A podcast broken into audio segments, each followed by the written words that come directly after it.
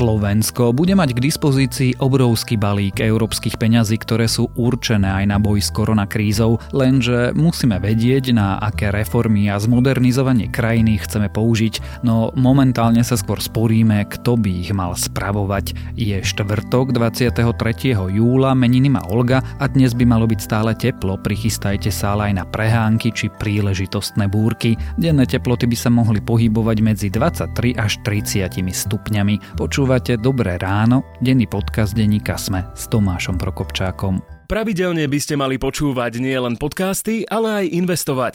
Pravidelným investovaním do fondov cez ČSOB Smart Banking môžete získať to, po čom túžite, oveľa skôr. ČSOB. Pre vás osobne. S investíciou do fondu je spojené aj riziko.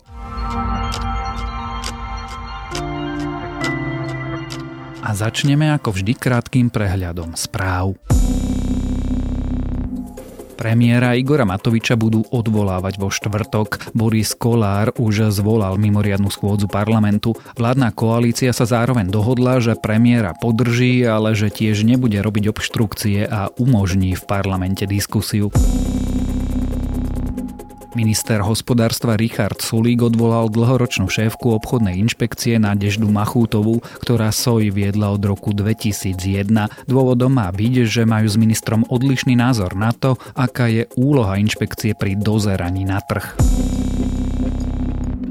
Americký prezident Donald Trump vyslal do Portlandu polovojenské jednotky určené na potlačenie protestov. Teraz to oficiálne potvrdili úrady. Minulý týždeň sa totiž objavili videá, ktoré zachytávajú policajtovo vojenskej výzbroji, ako zatýkajú demonstrantov a odvážajú ich v neoznačených vozidlách. Nobelová nadácia tento rok zrušila svoj decembrový banket v Štokholme. Nie je tiež isté, či kvôli obmedzeniam spätými s pandémiou nového koronavírusu si tohto roční laureáti Nobeloviek pôjdu ocenenie prevziať osobne. Výťazov Nobelových cien vyhlásujú v októbri, v decembri sa koná ich slávnostné udelovanie. Polárne medvede by mohli do konca tohto storočia zmiznúť. Dôvodom sú klimatická zmena, ktorá spôsobí nedostatok potravy. Dnes je v prírode zhruba 25 tisíc jedincov medveďa bieleho, ktoré žijú v Arktíde. Tá sa však otepluje rýchlejšie ako zvyšok planéty a ak neznížime emisie skleníkových plynov, nie len ľadové medvede budú mať problém. A viac správ nájdete na webe Deníka Sme.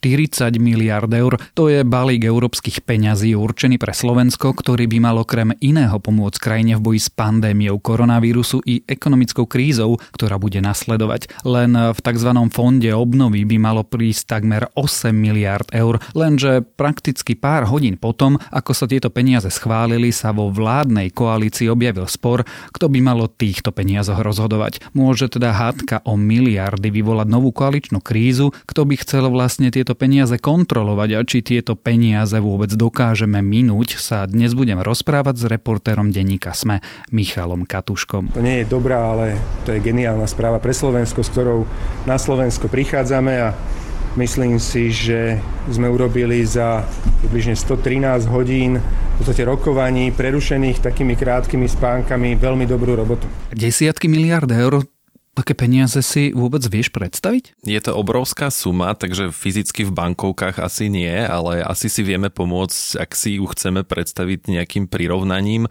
Napríklad štátny rozpočet Slovenska na jeden rok má príjem takmer 16 miliard eur. Čiže keď toto je 40 miliard, tak približne 2,5 roka by sme vedeli žiť ako Slovensko len teda z týchto peňazí, ak by nebol žiadny iný príjem. Možno, že ešte lepšia ilustrácia, nejakú som sa snažil nájsť. E, možno, že ľudia vedia, že v Bratislave sa má teraz dostávať druhá trasa električkovej trate do Petržalky od začiatku od Dunaja pre tých, čo nie sú z Bratislavy až po koniec Petržalky. To je úsek, ktorý má približne 4 kilometre a toto má stať 70 miliónov eur. Takže keby sme chceli všetky tieto peniaze použiť povedzme na nejakú električkovú trať, tak namiesto 4 kilometrov by to mohlo mať 2000 kilometrov, čo je akože teda zásadná ilustrácia, že aký veľký obnos peniazy by to asi mohol byť. To by sme mohli mať e, električku do Košic. To by sme mohli mať električku do Košic ešte aj ďalej teda. Odkiaľ tento obrovský balík peňazí a pre Európu je to 750 miliard eur a my z nej máme iba časť vôbec vezme. Európska únia má svoj rozpočet aj mimo tohto mimoriadného samitu, áno. To znamená, členské krajiny podľa toho, akú majú silnú ekonomiku, sa podielajú na príspevkoch do Bruselu, do spoločnej pokladnice, z ktorej sa potom čerpajú tie známe eurofondy. Ten mechanizmus zjednodušenia je taký, že krajiny, ktoré sú najsilnejšie, vlastne viac rozdávajú, ako prispievajú, to sú tí čistí darcovia a potom sú čistí príjimatelia, ktorí viac dostanú medzi týmito krajinami aj Slovensko.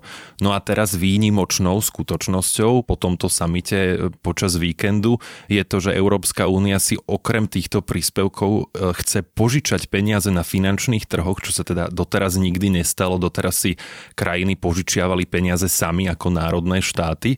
Teraz vlastne spoločne Európska únia si požičia a keďže spoločne Európska únia má vysoký rating na finančných trhoch, tak teoreticky by potom táto pôžička mala byť veľmi lacná s minimálnym úrokom. Taká je teória. Čiže za slovenský dlh bude ručiť aj Nemecko, za nemecký dlh aj Francúzsko, aj Slovensko a podobne. Áno.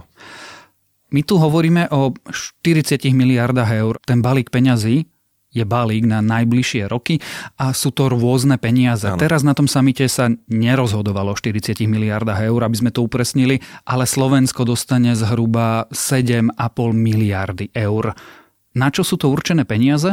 A čo by sme s nimi mali robiť? Áno, ja možno len dovysvetlím, že to, čo my poznáme pod tým pojmom eurofondy, funguje tak, že na obdobie 6 až 7 rokov dostávame nejaký balík miliárd, ktoré môžeme minúť a vidíme to napríklad aj v tých obciach, tých obnovených e, námestiach alebo zrekonštruovaných školách toto, čo teraz sa schválilo, ten fond pre obnovu a tých viac než 7,5 miliardy, ktoré spomínaš, tak to sú mimoriadne peniaze, ktoré teda sme nemali vôbec mať. Môže za to koronakríza a pokus o naštartovanie ekonomík.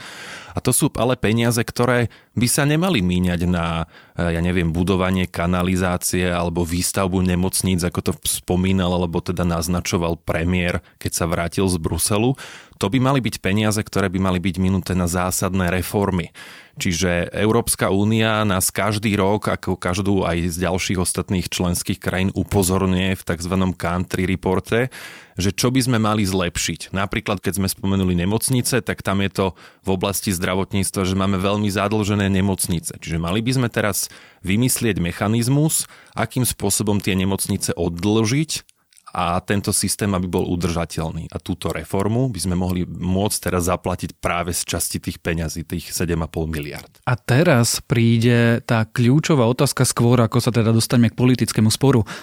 My máme reformy nachystané, pretože napríklad prvý dátum, prvý deadline je 15. oktobra.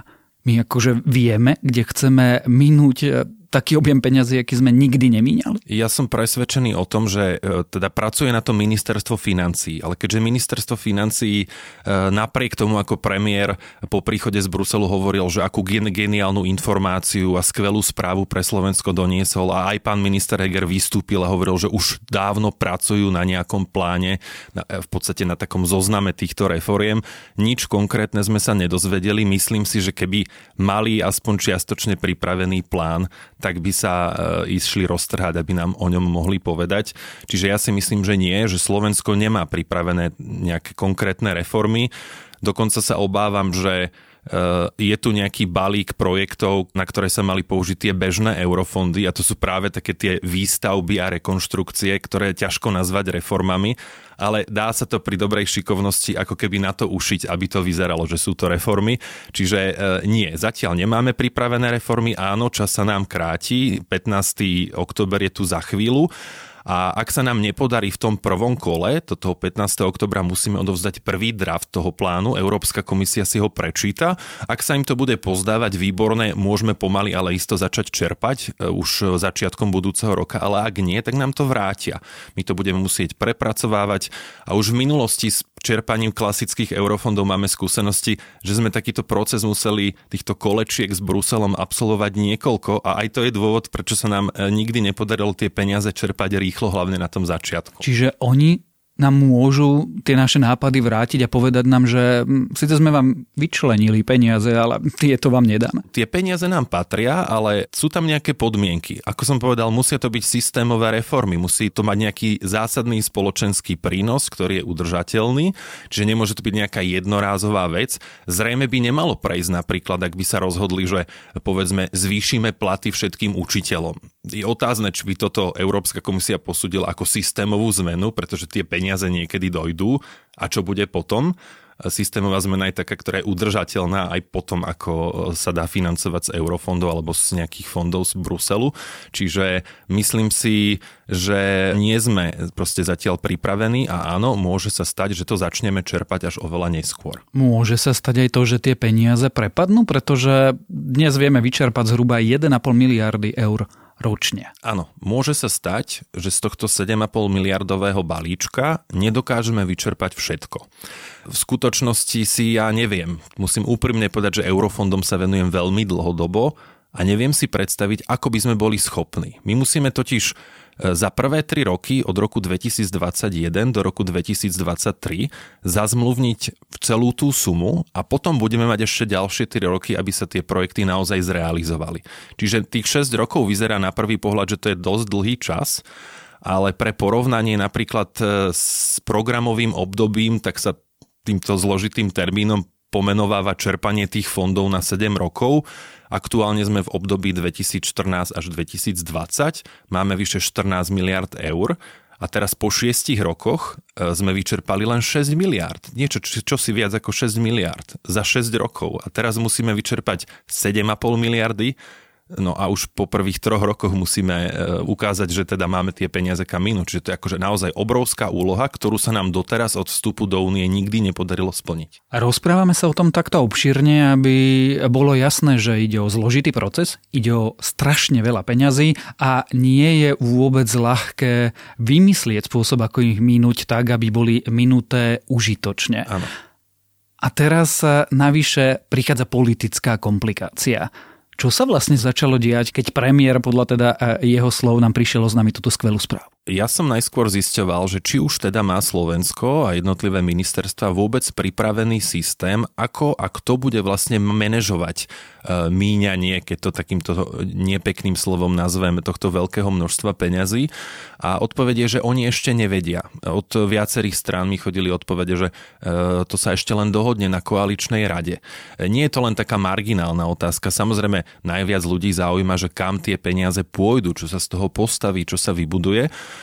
ale aj pre tie strany nie len teda z hľadiska prestíže je dôležité, že ktoré ministerstvo a ktorá strana bude mať ako keby hlavný prst na tom gombíku, že kam môžeme tie peniaze minúť, kto to bude kontrolovať, koho úradníci budú vlastne sedieť na tých peniazoch. A to rozloženie je také, že logicky, teoreticky by to malo patriť pani ministerke Remišovej, jej ministerstvu pre investície, ktorá má na starosti čerpanie aj bežných eurofondov. Na druhú stranu je to ministerstvo financí, ktoré pripravuje zoznam vlastne tých projektov, tých reforiem. A do toho sú tu aj ďalšie ministerstva, ktoré by si taktiež chceli odhryznúť z toho balíka peňazí, ale teda nie len spôsobom, že by chceli čerpať, ale že by chceli mať aj kontrolu nad tým. To sa opäť v tom európskom žargone nazýva, že riadiaci orgán, že my budeme vlastne sami seba dozorovať, že kam tie peniaze pôjdu. No a ten, kto bude takýmto policajtom, ten bude mať e, veľké slovo na tom, e, že či sa niečo môže urobiť, nemôže urobiť. A teraz tá implikácia, si pomôžem jedným starým výrokom Ľubomíra Vážneho, bývalého vicepremiera pre investície z čias Ficovej vlády, ktorého sa v slovenskom rozhlase raz spýtali, že koľko, to bola oficiálna odpoveď, že koľko sa vlastne z tých eurofondov minie na korupciu. A on tedy povedal bez akýchkoľvek okolkov, že podľa mojich odhadov je to 1 miliarda. To je koľko percent? To bolo vtedy, vtedy sme mali 11,5 miliardy v tom programovacom období, ktoré sme mohli za 7 rokov vyčerpať a on tvrdil, že 1 miliarda z 11,5 sa zrejme plus minus e, minie na korupciu. Ja si teda špeciálne, ale nie len teda v prípade Borisa Kolára viem predstaviť veľa dôvodov, prečo by jeho ľudia chceli mať kontrolu nad e, eurofondami, ale teda kto ich pravdepodobne bude riadiť. Logicky, ty si spomínal, by to mala byť Veronika Remišová, pre ňu vytvorili nové ministerstvo práve s týmto účelom. Zároveň hovoríš, že ale reformy ktoré by mali byť kľúčové pri predkladaní a získavaní týchto prostriedkov, pripravuje úplne iné ministerstvo. Takto. Oni zrejme budú aj tak reagovať a samozrejme to bude pravda, že o, o tom, kam tie peniaze pôjdu, bude rozhodovať kolektívny orgán, teda vláda ale ten, kto bude kontrolovať tok tých peňazí, e, nakoniec nemusí byť ani pani Remišová a nemusí to byť ani pán Heger z ministerstva financí. Nakoniec zatiaľ sa to len povráva, nie je to nejaká oficiálna informácia, že by to nakoniec mohol byť samotný úrad vlády a Igor Matovič, ktorý si ako keby z nejakých povedzme preventívnych dôvodov zoberie túto agendu priamo pod seba na úrad vlády, napriek tomu, že tu máme teda napríklad vymyslené nové ministerstvo, ktorého účelom má byť práve tá takáto činnosť kontroly čerpania fondov. A s týmto by koaliční partnery súhlasili? Zatiaľ nie je jasné, či by s tým súhlasili. Ja si myslím, že zatiaľ, kým sa niekoľkokrát nezíde koaličná rada a nevydiskutujú si túto vec, tak e, ťažko o tom hovoriť, že čím by súhlasili. Ale zrejme by každý z nich chcel mať aspoň istú časť kontroly nad tým čerpaním. Ja viem, že nasledujúca otázka je hypotetická, ale teda môže spor o tieto obrovské finančné prostriedky, ktoré chce evidentne každý kontrolovať, viesť eh, ku koaličnej kríze? Možné je všetko, ale ja si myslím, že skôr nie, že je to málo pravdepodobné. Napokon sme to vlastne videli aj pri tej eh, teda jedinej a teraz najväčšej kauze alebo koaličnej kríze pri tých diplomových prácach, keď teda jednotlivé strany sa povedzme nejaké dva bloky medzi sebou vyhraňovali, ale nakoniec všetci spoločne hovorili, že ich prvoradým plánom je naplniť reformy a predvolebné sľuby a práve takýto fond pre obnovu a 7,5 miliardy eh, je dostatok peňazí, aby každá z tých strán mohla svojim voličom na konci dňa povedať, že aha, eh, u nás sme to minuli takto a posunuli sme Slovensko niekam. Čiže myslím si, že možno nebude eh, potom rozhodnutí, že kto to bude riadiť a kam to pôjde každý spokojný, ale tá suma je taká obrovská, že každý aspoň čiastočne uspokojí nejaké svoje nároky. Čiže ty vlastne hovoríš, že pravdepodobný scenár je taký, že, že sa nájde akýsi modus vivendi a oni si ano. tú sumu rozkrá spájajú, alebo teda rozoberú, rozdelia a každý dostane svoju časť. Áno, tak si to myslím. Máme na to príklady aj z minulosti, keď samozrejme e, aj v minulosti jednotlivé ministerstva bojovali o to, že koľko peňazí z tých bežných eurofondov dostane ktoré ministerstvo a nakoniec sa vždy nejako dohodli a nikdy to nejaký svár v tých vládach alebo v koalíciách neurobilo. Ale je pravda, že veľakrát sa stalo, že tie ministerstva si síce ako keby vylobovali veľa peňazí, ale množstvo z nich zostalo veľkú časť toho času nevyčerpaných, alebo teda aj prepadávali tie peniaze. Rozprávali sme sa, aké ťažké bude tie peniaze minúť, aké ťažké bude vymyslieť rozumný spôsob, na čo ich minúť, aké ťažké bude dohodnúť sa, kto ich má míňať. Ale tá dôležitá otázka je, že ako by malo vyzerať Slovensko, povedzme o 5, 7, 10 rokov aj vďaka týmto prostriedkom. Nejakú predstavu vôbec máme? Keďže nepoznáme priamo tie reformy, tak ťažko hovoriť konkrétne, ale skutočnosť je taká, že približne 80% všetkých verejných investícií na Slovensku sú financovaných z eurofondov. Čiže vždy, keď ideme po Slovensku, po akejkoľvek obci, alebo železnici, alebo kdekoľvek, tak všade vidíme nejaké e, produkty alebo výsledky práce, ktoré sú financované z eurofondov a 7,5 e, miliardový balík je obrovská injekcia. Čiže áno, ak sa tie peniaze naozaj využijú účelne, prospešne, s nejakým celospoločenským presahom užitočnosti, tak sa to naozaj môže posunúť. Môžu sa, napríklad sa môže vymyslieť systém naozaj, aby nemocnice už neboli zadlžované, len to sú aj ťažké politické rozhodnutia. E, čiže e, myslím si, že Slovensko to môže niekam posunúť, ak to bude účelné, ak sa to neminie alebo nepreje, ako sa zvykne hovoriť. A keď si pomôžem slovníkom samotného premiéra, ktorý teda e, ráno na tom letisku povedal, že ak sa to minie správne, tak nás čaká paradigmatický skok a že aj tým utečencom, tým myslel Slovákov, ktorí pracujú v zahraničí, nazval ich utečencami, takže aj tým utečencom napríklad v Belgicku, s ktorými sa stretol, že sa im oplatí vrátiť sa domov. Tak to je povedzme taká Matovičová ilustrácia, možno trochu bizarná, e, že čo by to mohlo nakoniec priniesť. Ja sa teda úplne nakoniec tú otázku opýtam ešte trochu inak. Akú predstavu má Európska únia, čo by malo s tými krajinami urobiť? Aké by to mali byť projekty, aké by to mali byť reformy.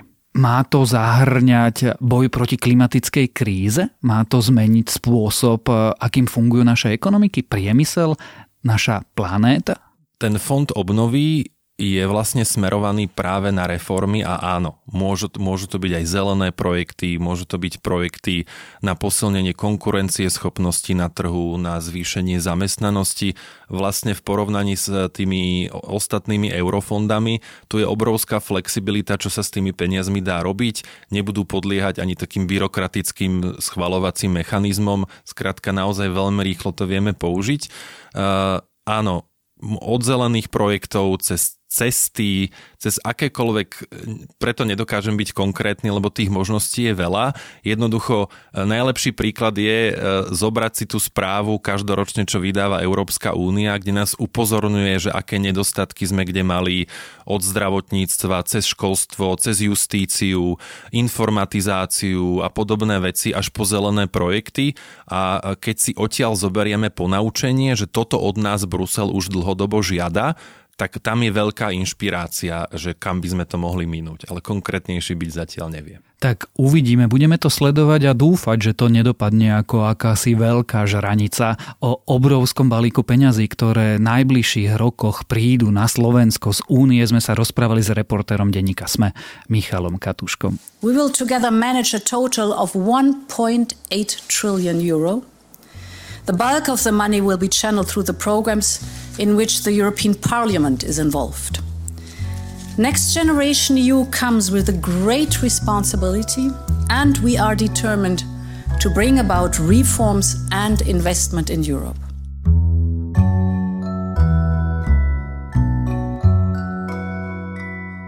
Moje dnešné odporúčanie je znovu naše vlastné. Tento týždeň svojou poslednou epizódou skončila naša špeciálna miniséria podcastu Dejiny k 75. výročiu druhej svetovej vojny. Kolegovia aj kamaráti odpustia, no tento rok na slovenskej podcastovej scéne nevzniklo nič lepšie ako táto šesdielna séria s Jarom Valentom a skvelou produkciou Janky Maťkovej. Jaro sa v poslednej časti rozprával s historikom Ivanom Kamencom o holokauste a ak ste ešte nepočúvali, naozaj, naozaj odporúčam všetkých 6 epizód. A to je na dnes všetko, želáme vám príjemný deň. Počúvali ste Dobré ráno, denný podcast denníka Sme s Tomášom Prokopčákom a dnes vychádza aj nová epizóda podcastu Index o tom, čo sa stane s vašimi úsporami v druhom pilieri.